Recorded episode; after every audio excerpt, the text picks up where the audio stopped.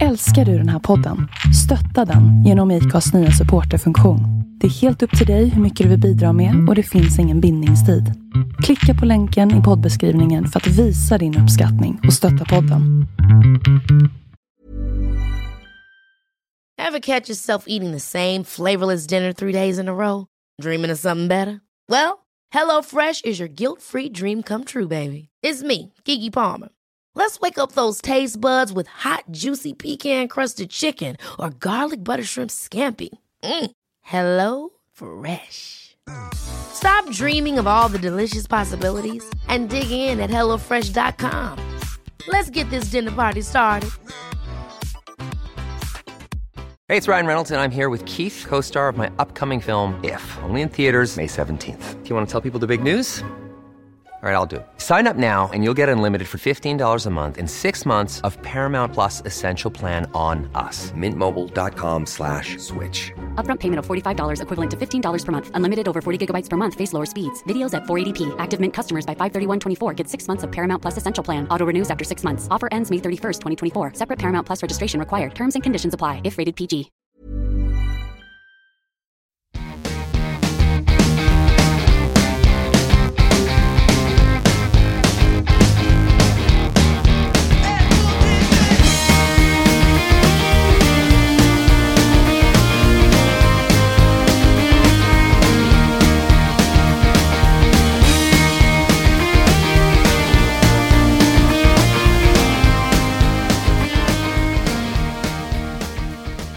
Äntligen ett nytt avsnitt av Tillbaka till dåtiden. Den här gången är det avsnitt 99. Wayne Gretzky.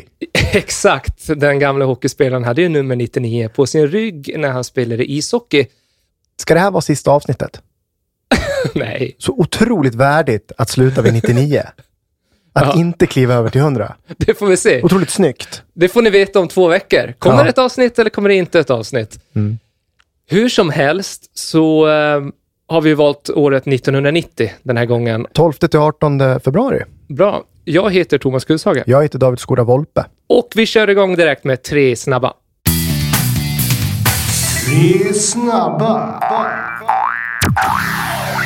Svenskarna har blivit tyngre. Ja du David, jag ser i en liten notis i Dagens Nyheter att Luftfartsinspektionen gjort vissa förändringar. De hade gjort en inspektion av 4 000 flygpassagerare för en månad sedan och sett att vikten inte var riktigt vad de hade räknat med. Så eh, på onsdagen så skickades det ut nya bestämmelser ut till Sveriges regionala flygföretag. Det innebär att de nya personmedelvikterna nu ligger på 85 kilo för män och 68 kilo för kvinnor. Eh, om man då inte räknar med handbagage. Dessförinnan var det 80 kilo för män och 65 kilo för kvinnor. Så att uppenbarligen så svenskarna har liksom börjat jobba upp matchvikten lite här. Jag läser i DN att eh, det ska starta ett nytt jaktprogram med Jan Guillou och GW Persson och Per Lorentzon och de ska få chansen att skrodera om sina intressen för natur, jakt och vapen inför hela den svenska tv-publiken. Arbetsnamnet är Nya Korsnäsgården och där kommenterar då Jan Guillou att det ska vara viss betoning på nya eftersom det gamla sättet att göra naturprogram är lite väl förlegat enligt Guillou. Jakt kan ju skiljas både med allvar och med kärlek, med avståndstagande och med satirisk humor. Och vi tänker använda oss av alla dessa begrepp. Och en liten fotnot här från mig då. Det är väl att det här blev Grabbarna Fagerhult sen, eller hur? Vilket jag inte såg, för jag var för ung. Eh, du såg det förmodligen, för du var ju typ jägare när du var 13. Ja, Eller jag- var du född 90? Eller? Nej, vänta. Ja, blev o- Det här programmet är ju väldigt komiskt. Jag rekommenderar att man ser det. Det går säkert att hitta på nätet. ja, men säg inget mer om det, för det var en av de här snabba grejerna vi kör, så nu kör vi vidare. Kvinna sugs fast i bubbelpool. Ja, det låter inte så kul.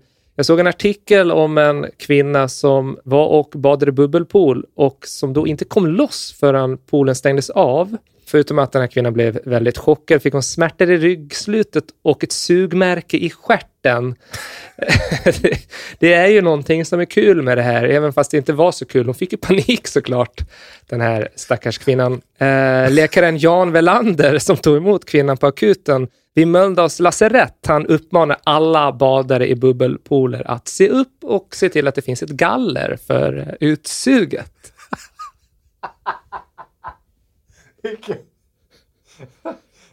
Svårt att, gå vidare, svårt att gå vidare från den utan kommentar, eller? Ja.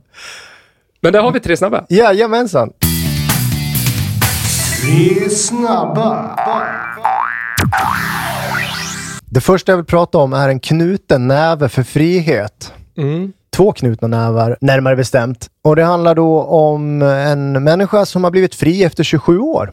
Just det, Nelson Mandela. Fängslad på Robben Island och nu då i frihet här den här söndagen i vad blir det, 11 februari. 11 februari 1990.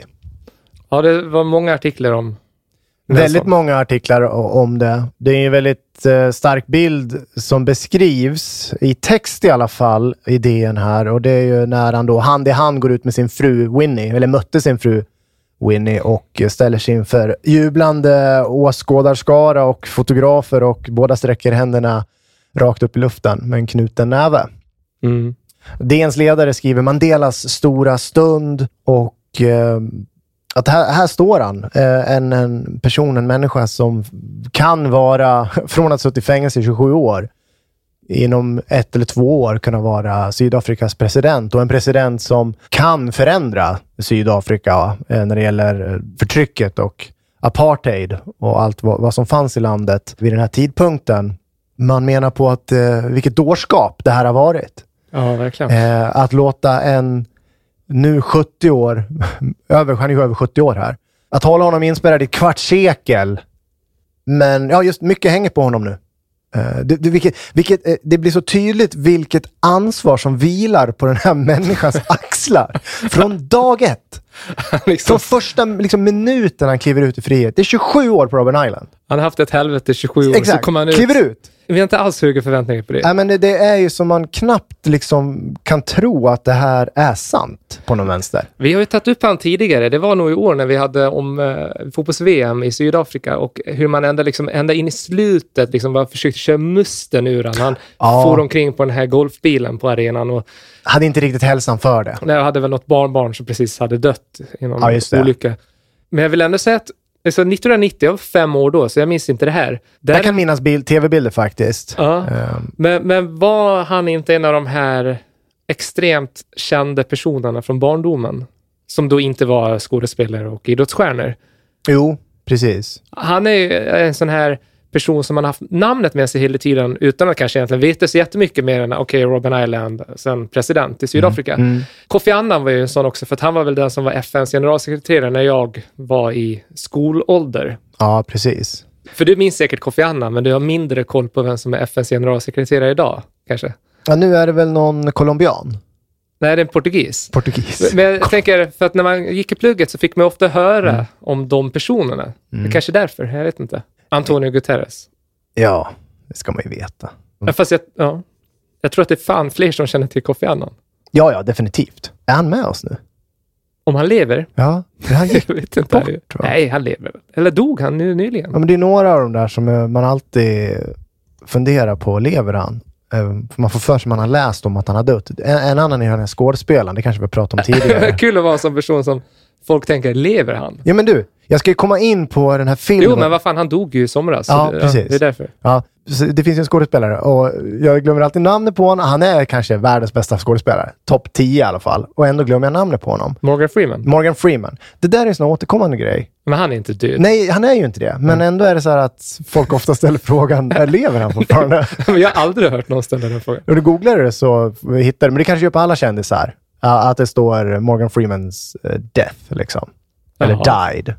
Det är många, jag vet inte vad det är, för det är någon fenomen på, eh, internet. Att det, Ja. hur som helst. Eh, Morgan Freeman spelade ju för övrigt Nelson Mandela i filmen Invictus, som jag skulle vilja prata lite kort om. Mm. Här har han i alla fall precis kommit ut ur fängelset och med facit i hand så, så vet vi ju att han åstadkom otroligt mycket i Sydafrika. Det finns väl en hel del kvar att göra eh, i Ja, landet. det är väl dessvärre så att partiet eh, ANC har väl som många andra som har suttit vid makten länge blivit korrupt. Mm. När jag läser om Mandelas frisläppning så det gör jag samtidigt som jag ser en film i undervisningen. Jag ser Invictus. Mm. Eh, en film som har 7,3 på IMDB. Eleverna tycker inte är så bra. Nej. Det är för lite action, det händer för lite. Eh, men de kan dock gilla det här skildringen av hur Mandela, när han kom till makten, den filmen skildrar ju honom från första dagen på kontoret i, som president. Dels skildrar den motsättningarna mellan svarta och vita inom då staben. Eh, alltså de vita är i princip på väg att lämna stället när han kommer in, för att de tänker väl att här kommer inte jag ha någon framtid. Liksom. Men också hans ledarskap kommer fram väldigt så tydligt och, och så fint i den filmen. Just det här att de vill ju ha revansch. De vill ju ta hämnd på liksom de här vita människor som har förtryckt dem i liksom, decennier. Ja, väldigt många Eller- i alla fall. Ja, precis. Medan han då väljer då att eh, det är helt fel väg att gå. Vi måste förstå vår fiende. När jag satt på Robben Island så jag studerade dem. För alla där, många av dem var ju så här vita fångar också. Jag studerade dem, jag läste deras böcker. Och det är det enda sättet för oss nu. Och vi, vi kan inte liksom börja med att eh, mota bort dem. Vi måste välkomna dem in. Vi måste göra det här gemensamt. De var våra fiender förut. Det är de inte nu. Nu är vi liksom medlemmar av samma nation. Bla, bla, bla. Eh, han gör det så jäkla snyggt. Och det som är roligt i den här filmen, det är ju att han använder Springboks, deras eh, rugbylag. Har du sett filmen? Nej. Nej. Han använder ju deras då rugbylag, Springboks kallas de, gula och gröna dräkter, som då, de är bedrövliga. Matt Damon spelar François PNR, som är lagkapten vid den här tidpunkten. Och Mandela tänker då, kan jag få Springbok? Det, det kan bli en så här eh, enande faktor, en viktig symbolisk grej, där vi kan samlas, både svarta och vita. När han tog, kom till makten, Mandela, så var det ju så att är ju sk- det är nästan så att det blir humor. Du har alltså eh, fullsatt stadion, det är ändå ett intresse kring laget, sådär. Men de förlorar bara matcher just då. Och eh, de möter England och så fort England gör poäng så ställer sig en liten skara svarta människor upp och jublar. Men när Springbok, alltså Sydafrika, gör mål så, så jublar bara vita. Ja, okej, så de jublar på motståndarna för att eh, det här laget är symbol för regimen? Ja, förtrycket. Som de hatar det här laget. Ja. Men där tänker då Nelson Mandela, det här ska vi kunna jobba med. Vi måste se till att de blir bättre. Vi måste se till att det går bra i VM, för det, det kan bli ett sätt att Det ska bli hela folkets lag. Exakt. Som en del i den här föreningen, eller vad man nu säger. Och där gör Morgan Freeman en fantastisk roll, skulle jag säga. Det är kanske den stora styrkan med filmen. Att han skildrar Nelson Mandela så jäkla bra. Om nu allt inte, jag menar allt kan inte vara påhittat, så finns det så många delar i filmen där han talar till folket, eh, där han bara filosoferar, filosofis, bara klurar på saker i livet. Intressant att du går från filosofera till klurar. Så jävla svårt att säga filosofera. Det är rätt ju. där han filosoferar kring livet. Ja, men det där, det- ja, så här tänkvärda ord. En del kanske ska säga klyschiga saker, men eh, nej. Så Men det är ju häftigt. Han hade ju två vägar att gå egentligen när han såg att makten låg för hans fötter. Han hade ju alternativet att köra Lex Mugabe, att ni har två dygn på er innan ni ska lämna landet i princip. Eller så gör man något helt annat, vilket då skulle eventuellt kunna liknas med Mahatma Gandhi eller någonting. Att han, det är därför han är så stor. Dels dramaturgin, att han satt fängslad så länge. Alltså storyn är ju fantastisk. Det är ju en saga på något sätt. Eh, Men också att han väljer den vägen. Men jag, jag kan tänka så här, varför väljer folk att vara Mugabe när man kan vara Nelson Mandela?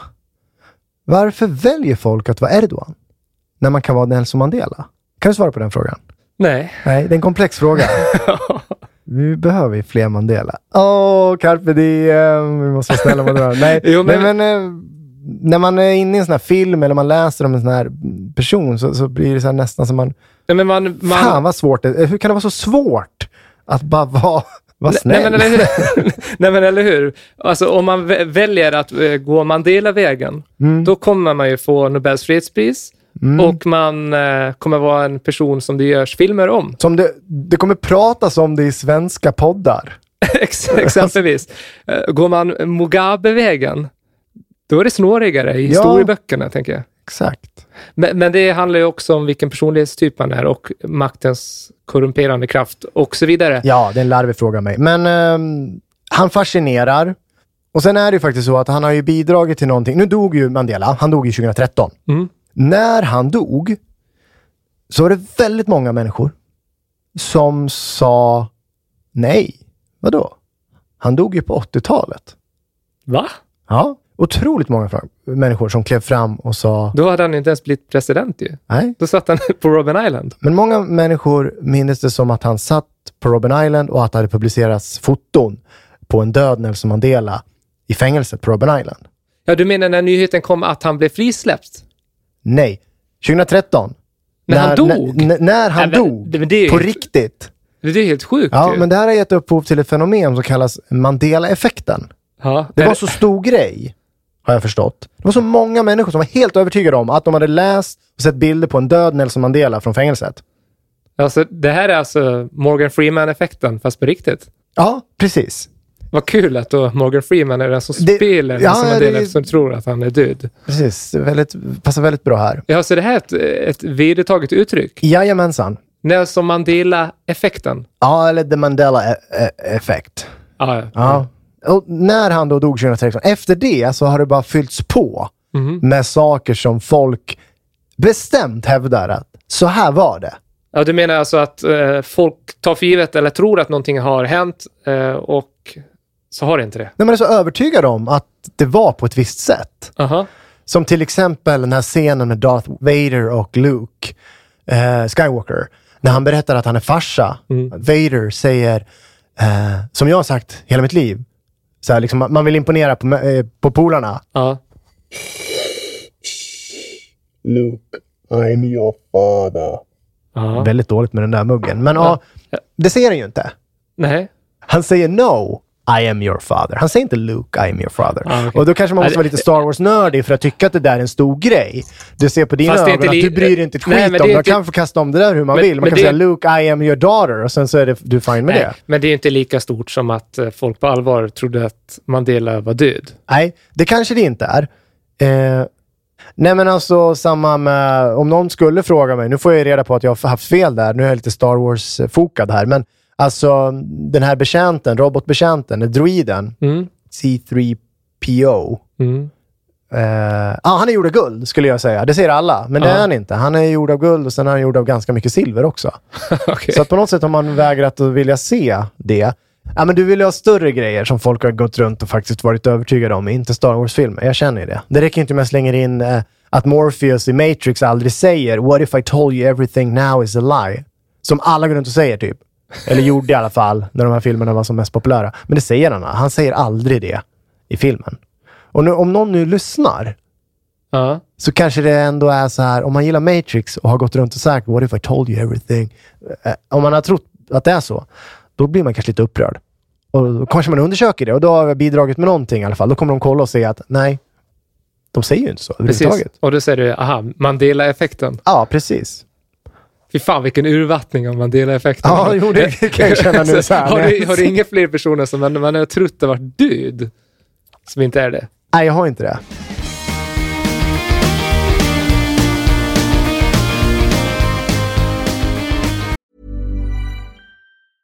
It's that time of the year.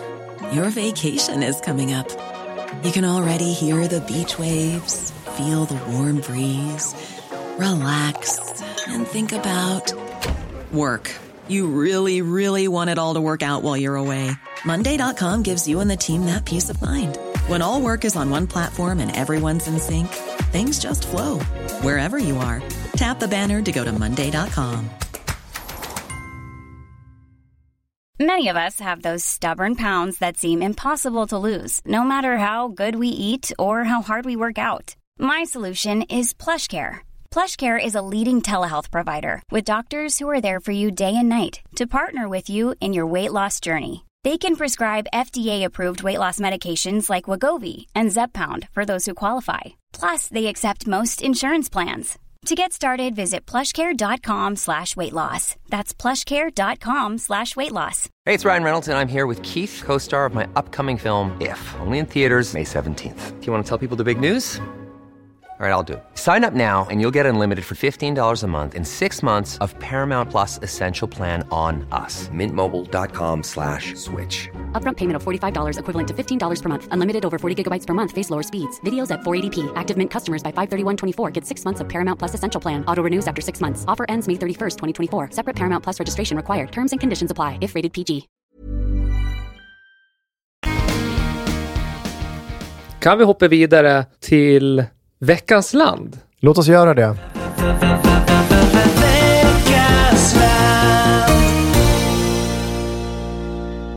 Veckans land den här gången. Vi körde ju det här segmentet för något avsnitt sen, jag vet inte vilket avsnitt det var, då var det landet Nigeria om jag minns rätt.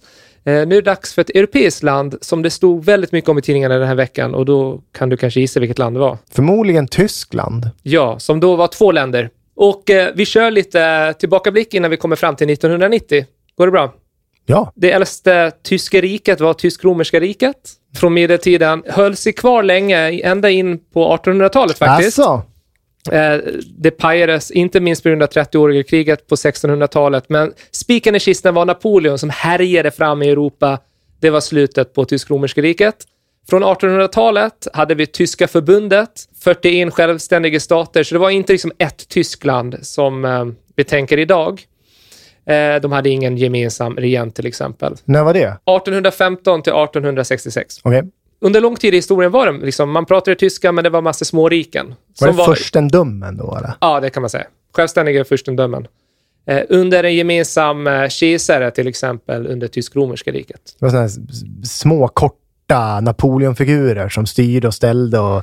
De hade inte så mycket makt, utan det var Nej. mycket självstyre. Okej. Sen har vi då en tredje statsbildning, Nordtyska förbundet. 1866 till 1871. Då börjar vi komma in i lite modern tid. Mm. Och eh, det som hände där, det var ju att norra Tyskland eh, bröt sig loss, kan man säga. Eller de skickade ut Österrike ur det här. Det var för att Preussen började bli mäktigt. Preussen, det har du ändå hört mycket Mm, om. mm. Den preussiska ordningen och allting. De besegrade Österrike i ett krig och eh, man skapade ett nytt förbund i norra Tyskland. Sen 1871 till första världskrigets slut 1918 så var det ett kejsardöme. Mm. Det här brukar man kalla för Tysklands enande med Bismarck. Mm. Här slogs de här tyska rikena ihop, bland annat genom krig mot Frankrike och Danmark. Otto von Bismarck. Mm. Viktig kille. Ja, det är, han är jättestor i eh, Tyskland, inte minst. Eh, för att han anses vara hjärnan bakom det tyska enandet. Mm. Det fanns ju krafter där på 1800-talet, och nationalistiska krafter såklart. Mm. Att vi borde vara ett e- gemensamt land. Vi har samma språk, historia och så vidare. Tyvärr ledde det här till massa jävla rivalitet med Frankrike efteråt. Det var en av anledningarna till att Frankrike ville attackera Tyskland i för, första världskriget. Mm. Det gick inte så bra för tyskarna i första världskriget, som du kanske minns. Nej. Och eh, man införde en demokrati, Weimarrepubliken, som eh, hankade sig fram till 1933, då eh, Tredje riket tog vid. Hitler blev diktator och Tredje riket fanns kvar till andra världskrigets slut. Det gick inte så bra för Tyskland i det här kriget heller. Världskrig var inte deras grej. Nej, det var det inte. Nej. Och eh, tragiskt nog då för människorna som bodde där, det får man väl lov att säga, det var ju att landet delades i två delar. Västtyskland och Östtyskland. Och så var det ju fram till ungefär den tiden där vi befinner oss nu, 1990. Ja, 89 rivdes ju muren. Minns du det eller? Ja, jag minns det. Jag var ju nio år då, så att jag, jag minns det här att folk eh, dels stod med släggor och Mm. bara hjälptes åt att riva ner den där. Eh, Det var lite rörigt. Så minns jag det. Eh, folk ställde sig upp med så här brickor, eller vad heter det? Jo, tegelstenar i handen och liksom längst upp på muren. För mycket var ju kvar av den fortfarande. Och, sk- och skrek och... Ja, Superstor händelse. Och det här hade ju såklart föregåtts av massor demonstrationer. De hade sådana här eh, måndagsdemonstrationer, bland annat i Leipzig. mm. Och eh, muren föll ju 9 november. Eller man började riva den. ja. Eh, Den 2 oktober 89, då hade 20 000 personer demonstrerat i Leipzig, men blev eh, brutalt stoppade av polisen. Men, men, men, men, men det- man protesterade mot rivningen av muren? Nej, det här var innan, eh, några veckor innan man öppnade upp. Det var eh, människor i Östtyskland som var trötta på regimen. Jo, men jag menar beslutet, alltså hur snabbt gick det från beslut till att nu ska vi riva muren till att man rev den? Det var inte samma dag, tänker jag, eller? Eller vad gick det väldigt snabbt där, vet du det? Ja, det gick ganska snabbt. Jaha, så, Eh. så du menar att de protesterade och sen kom det ett beslut om att nu river vi det här så pass nära inpå? Jag tänkte att man hade- klurat på det där länge och hur ska vi, hur ska vi göra? Man skulle nog kunna kalla den här våren 1990 för en eh, tysk vår Mm. som började på hösten 89. Nej, men det jag tycker det är fascinerande att den 2 oktober 89, då var det 20 000 personer som demonstrerade i Leipzig. Mm. Polisen gjorde motstånd. Två veckor efter, när de hade demonstration igen på måndagen, då var de 120 000 som protesterade. Oj. Alltså, så det var en, liksom, det var ju en breaking point som skedde här i november. Mm. Och eh, Honecker avgick. Den 4 november var det en halv miljon som demonstrerade i Berlin. Det här gick ju inte att stoppa det. Nej, nej. De hade ju folket emot sig. Och det som hände i februari, den här veckan som vi har läst, det var att Gorbatjov i Sovjetunionen meddelade att de inte skulle förhindra att Östtyskland liksom släppte allt som hade med Sovjetunionen Ah, okej. att göra. Och när den signalen skickades från Sovjetun- Sovjetunionen, som hade mycket annat att tänka på, Mm. för det höll på att gå åt helvete där också, då eh, var det ju liksom en signal att gör vad fan ni Ja. vill. Då blev det på allvar diskussioner om huruvida de här två länderna skulle slås ihop. Mm. Det var ju det man gjorde. Lite längre fram under våren, 18 maj, då kom man överens om att man skulle ha gemensam valuta och samarbete kring ekonomiska politiken och så vidare, som trädde i kraft på sommaren. Man hade en parlamentsomröstning den 23 augusti i Östtyskland. 31 augusti så bestämde man om att man skulle enas då slutligen den 3 oktober 1990, vilket man gjorde. Det är Tysklands nationaldag idag. Mm. Och det var ju inte bara så här, ja, Västtyskland och Östtyskland ska komma överens. Det var ju även så att stormakterna, det var de som delat upp Tyskland efter andra världskriget. Så Mm. de var ju liksom inblandade i det här också. Det står ju ganska mycket i det den här veckan. De kallar det för 2 plus 4-fördraget. Mm. Två, ja, ni inbördes, Västtyskland och Östtyskland måste komma överens först. Sen ska de fyra stormakterna som har liksom haft intressezoner i de här två länderna. Okej, så Sovjet. Ja, och det är öst då. Ja. Sen har vi de tre ockupationszonerna i Västtyskland. Det är ju Frankrike, Storbritannien och USA. Ja, just det. Det där var ju jätteviktigt för att de har ju en jävla massa soldater i Europa. Mm. Så hur maktbalansen i Europa skulle se ut var ju faktiskt någonting som inte minst USA och Sovjetunionen var tvungna att diskutera. Eh, Så det, det, räckte ju inte att det bara var tyskarna som skötte den här processen. I en artikel jag läste, det, det, där ser man också att det är inte så helt självklart att alla tycker att det är jättekul att de här två länderna ska enas.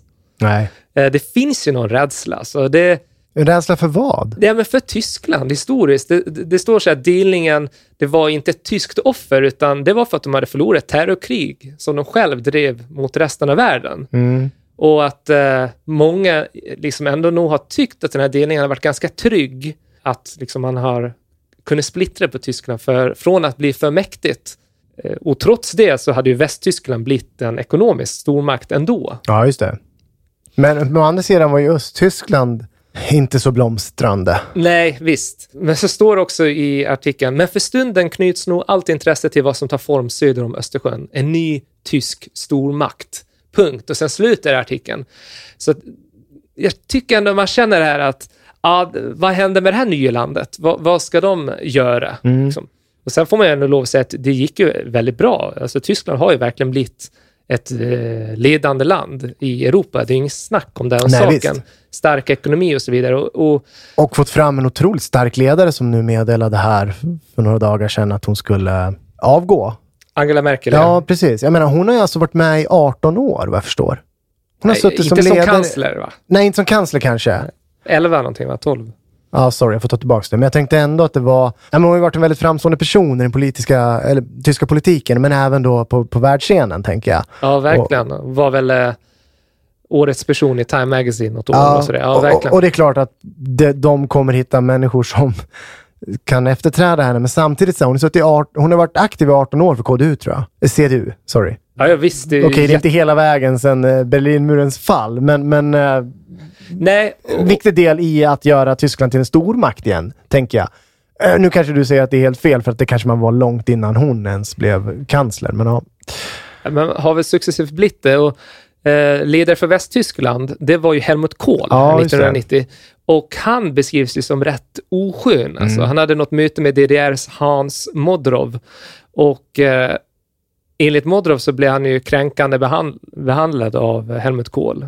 De var ju på besök och togs emot väldigt enkelt, fick inte någon så här Ingen gåva. Nej, men det var liksom, eh, de blev bemötta som om de var en skolklass på besök i princip. Mm. Och, eh, och i någon eh, tidning här, International Herald Tribune, så betedde sig Kohl väldigt dominerande och nästan nedlåtande, som om han redan var alla tyskars kansler. Så att det fanns liksom ingen ödmjukhet från hans sida. Nej, okej. riktigt. Och eh, en annan tidning skrev att eh, Helmut Kohl var proppfull av självmedvetande på gränsen till högdragen. Mm. Det var ju nog inte helt utan slitningar ändå som man slogs ihop. Nej. Och det har ju gått förvånansvärt bra. Men jag tänkte bara att du ska få se en liten bild här om hur ekonomin ser ut i Tyskland idag. Om man delar upp de här förbundsländerna.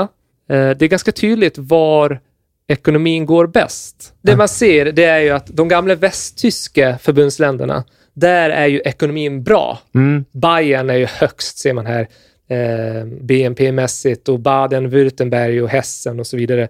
Medan alla de här gamla områdena som låg i Östtyskland, alltså vissa av dem är ju liksom hälften så god ekonomi. Så, så att de dras ju med det här fortfarande. Ja. Jag ser till exempel Sachsen-Anhalt.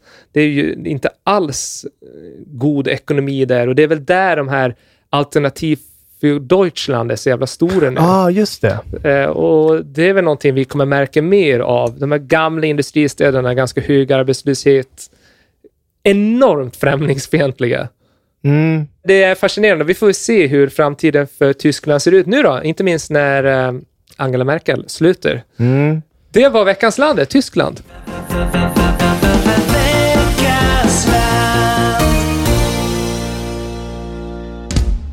Jag tänker att något tyskarna var tvungna att börja göra här 1990, det var ju att börja bygga broar mellan öst och väst. Och bygga bro vill man göra i Sverige också. Man vill göra det.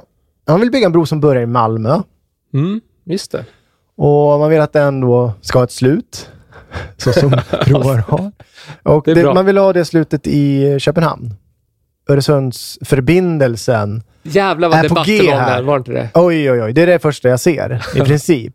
Jag ser en bild på en geolog som står och pekar på en karta och eh, han bland många andra då förkastar den här eh, utredning som har gjorts om möjligheten att bygga den här bron. Jaha. Det är alltså alldeles för riskfyllt helt enkelt när det gäller jordbävningar och eh, sprickor och grejer. Jordbävningar? Ja. Är det så mycket jordbävningar?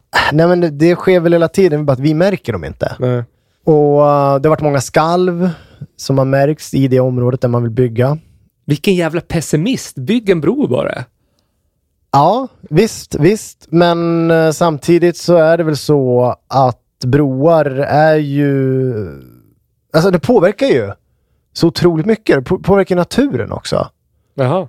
Ehm, när du tänker bara bygg bro, gör vad du vill. Vad vill du ha en bro? Broar är bra. Vi, vi. Ja, men jag hörde på nyheterna förra veckan att de har byggt en enorm stor bro i Kina. Ja, jag tänkte ta upp den. Ja. Men du kanske vill ta upp den istället då, eller? Nej, inte alls. För jag minns inte mycket mer än så. Men att det gick åt var mycket järn, metall liksom. Ja, precis. Det var väl bara, det är jättekort sedan, någon vecka sedan bara, så invigde de ju den. ehm, det är ju mellan Hongkong Mm. och, säger man Macau? Macau, just det. Ja. Xi Jinping var där och invigde. Den bron har tagit nio år att bygga Mm. och eh, har kostat minst 18 människoliv. Det är också en sån här återkommande grej, kring sina stora byggen. Ja, just det. Hur många Det är har dött? ja, det är, precis. Den där är ju alltså 55 kilometer lång. Det är världens längsta bro nu. Du har rätt, det har alltid hängt med. Till och med när man i plugget läser om pyramider, man läser om kinesiska muren. Liten fotnot. Man räknar med att minst så här många människor dog. Mm. Den här världens längsta bro som har funnits i någon vecka nu då. Det slår ju det Europas längsta bro med, med hästlängder. Vad är Stjärtsundet? Va? Nej, men mellan ryska fastlandet och Krim finns det en bro. Kertjund- Kertjundet. Kanske det står. Det ser ut som det står Stjärtsundet.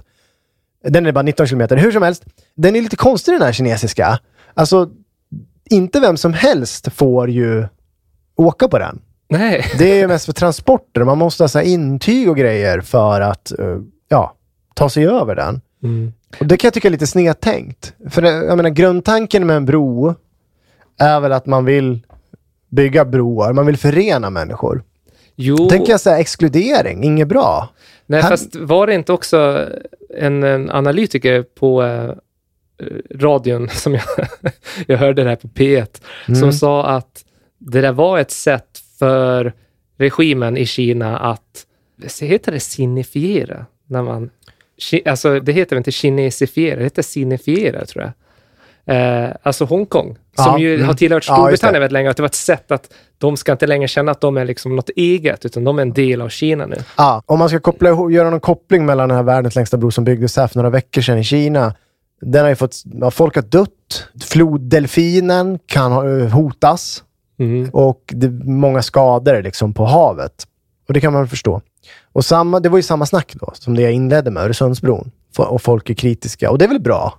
Ja, men, vad, Alltså- fanns det, men i Sverige var mycket rädsla, jag tänker på det här förbifart Stockholm som man var sån enorm debatt om att man skulle bygga E4 runt Stockholm, eh, att det kommer öka trafiken. Var det en sån grej också med Öresundsbron antar Nej, jag? Eller? jag ser inget så här, miljöperspektiv här. Nej. Men det jag tycker är, det är lite intressant. Det är alltid tjafs kring de här broarna, kring alla byggnadsverk. Mm. Det hör ju till. Och eh, nu då?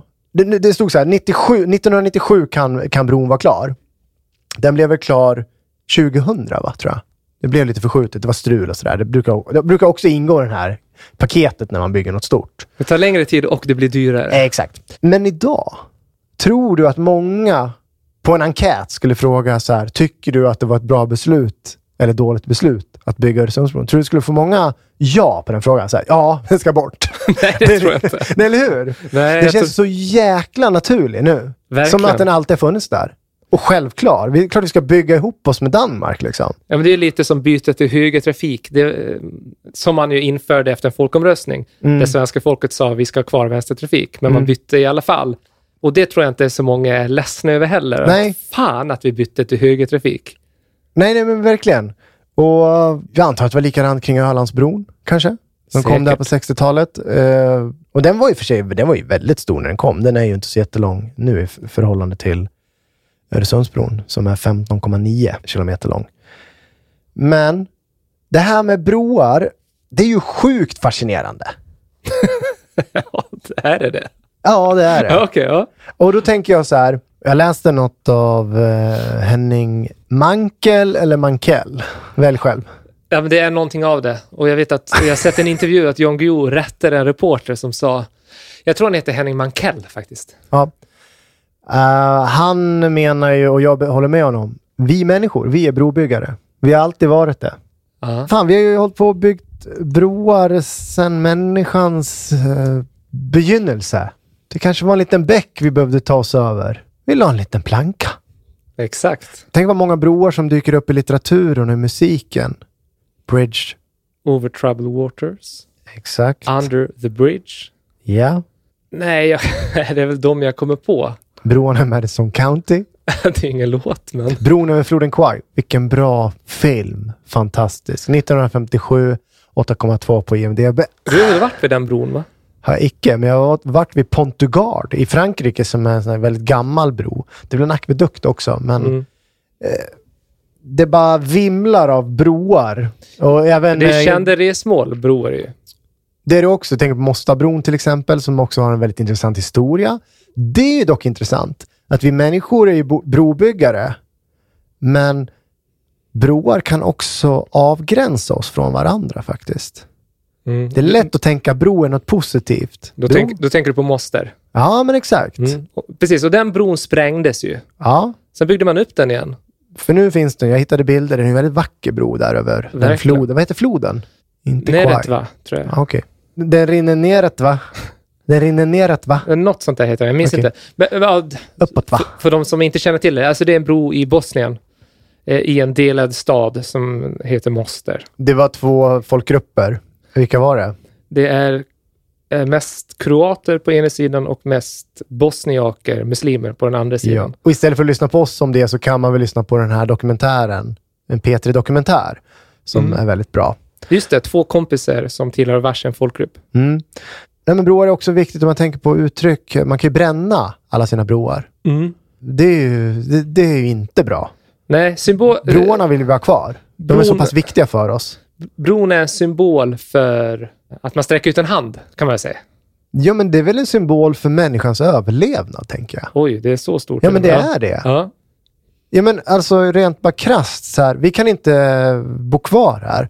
Vi måste ta oss över floden. Hur ska vi komma över floden? Vi kommer inte över floden. Thomas, jag har panik! Bygg en bro. Ja, eller en båt. det kan ju också Ja, men det är svårare. Ja. Jag fattar, broar är viktiga. Ja, eh, och det har ju runnit mycket vatten under broarna sedan 1990. Det har det definitivt. Men broar har vi hållit på med ända sedan, det var romarriket, eller jag läste någonstans. Det var, finns ju tydliga såna brokonstruktioner så långt tillbaka i tiden. Oh ja. Eh, varför fascinerar det, förutom då att det har en inneboende, liksom, inneboende kraft? Vad fan är det jag säger om det här? Nej, men det, det symboliska värdet i det för oss. Men är det inte någonting att man trotsar naturen? Då? Jo, jag tänker det. Egentligen Ja. kan inte jag ta mig fram här, men det skiter vi för vi kan bygga en bro. Ja, och det är någonting som kanske provocerar mer än fascinerar där. jo, men alltså jag, jag kollade på då, jag, jag satt och fastnade lite kring det här med broar. Det började med Öresundsbron och så kom jag att tänka på den här bron då mellan Hongkong och Macau. Eh, och tänkte, läste det här om Henning Mankell, Mankell att eh, så otroligt centralt för oss det här med broar har varit i alla tider. Och sen snöar jag in på världens högsta broar. och de här bilderna då, jag ser, alltså det, man tänker ju wow varje gång. Ja. Och än mer när man faktiskt får se de här broarna. Du var ju såg en, var det i somras eller förra sommaren? Jag tänker att du, när du såg den så tänkte du wow. Eh, vad hette den? Du var ju ja, men det, det är också en känd bro, Bron över Drina. Mm. Eh, det är en känd bok. Han fick ju Nobelpriset, eh, Bron över... Andrich. Eh, och eh, den ligger i Bosnien, ja. Mm. Men Tänk- Golden Gate-bron är också en sån här känd bro. Eh, Exakt. Brooklyn Bridge, det, Ja. alltså, det är kända symboler. Till och med i Sverige, de här fula broarna är ju kända. Ja, Västerbron, det ja sjunger väl precis. många artister om. Den har Lundell, Lundell sjungit om många gånger. Golden Gate står i sig väldigt platt. Eh, om man jämför, alltså det är Kina som sticker ut. Varenda bild nästan är ju så broar på Kina. Ja, men om det är en bro man vill åka till, är inte Golden Gate en klassiker ändå? Men varför är den det? Är det för att den var bland de första hängbroarna kanske? Det tror jag folk skiter i. Jag tror folk bara tänker att det är en känd bro. Och Men den är eh, inte- den är röd. Den är röd. Den är röd, okej. Den ser speciell ut. Ja, men titta på den här bron. Mm. När du ser den här som är 370 meter över havet, vad tänker du? Ja. Det, helt ärligt så ser det ju helt jäkla insane ut. Det är en sån idyllisk natur. Mm. Det är en dalgång med en flod längst ner och helt plötsligt mellan då topparna av den här dalgången så kommer det en bro. ja, det är häftigt. Ja, men snacka om Var- var det- manipulering av naturen. Det här ska ju inte stå där. Det här är ju fel. Och det, det är nog det som på något sätt är en del av den här fascinationen jag känner. Den högsta bron ligger i, eh, det är Beipanjiang Bridge eh, i Kina. Den är 565 meter över havet. Du skulle kunna ta ett One World Trade Center och ställa det under bron så skulle det ändå fattas 25 meter. Åh, fy fan. Mm. Ja, men det ju, när de är högt upp, det blir ju något läskigt. Sen Ja. är det väl någonting med oss människor. Vi går igång på längd, vi går igång på höjd. Ja, visst. Det är därför Guinness rekordbok står sig än idag. Liksom. Ja. Det är mycket man fascineras av, men är ens, hur är det ens möjligt att bygga de här sakerna? Så kan väl jag känna. Eh, Om vi pratar om Jan Guillou förut så har ju faktiskt han eh, det här jaktprogrammet Mm. vi nämnde inledningsvis. Grabbarna på Fagerhult. Ja, han, har ju, han är ju faktiskt igång med en svit nu över 1900-talet. Eh, som nu, heter, det började med för tio år sedan för fan. Ja, okej då. Men han är väl Brobygg- på, bro, ja, brobyggarna. men precis. Brobyggarna. Eh, du ser, där kommer det tillbaks. Jajamensan. Ja. Bygga broar i Norge. ja, men exakt. Och får vi vara klara för idag nu, eller? Ja, men det är vi kanske. Ja, Tiden rusar iväg. det gör ju det. Och du har ju hund och katter och höns att ta hand om. Det var mycket som hände här nu. Ja, precis.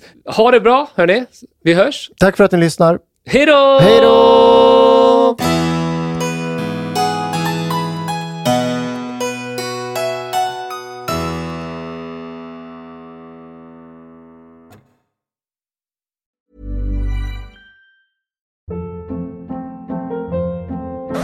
Hold up. What was that? Boring. No flavor. That was as bad as those leftovers you ate all week. Kiki Palmer here, and it's time to say hello to something fresh and guilt-free. Hello Fresh. Jazz up dinner with pecan-crusted chicken or garlic butter shrimp scampi. Now that's music to my mouth. Hello Fresh. Let's get this dinner party started. Discover all the delicious possibilities at hellofresh.com. Planning for your next trip?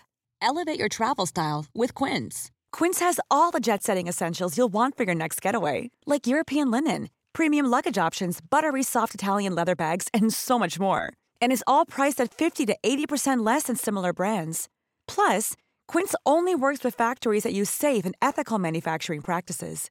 Pack your bags with high-quality essentials you'll be wearing for vacations to come with Quince. Go to quince.com slash pack for free shipping and 365-day returns.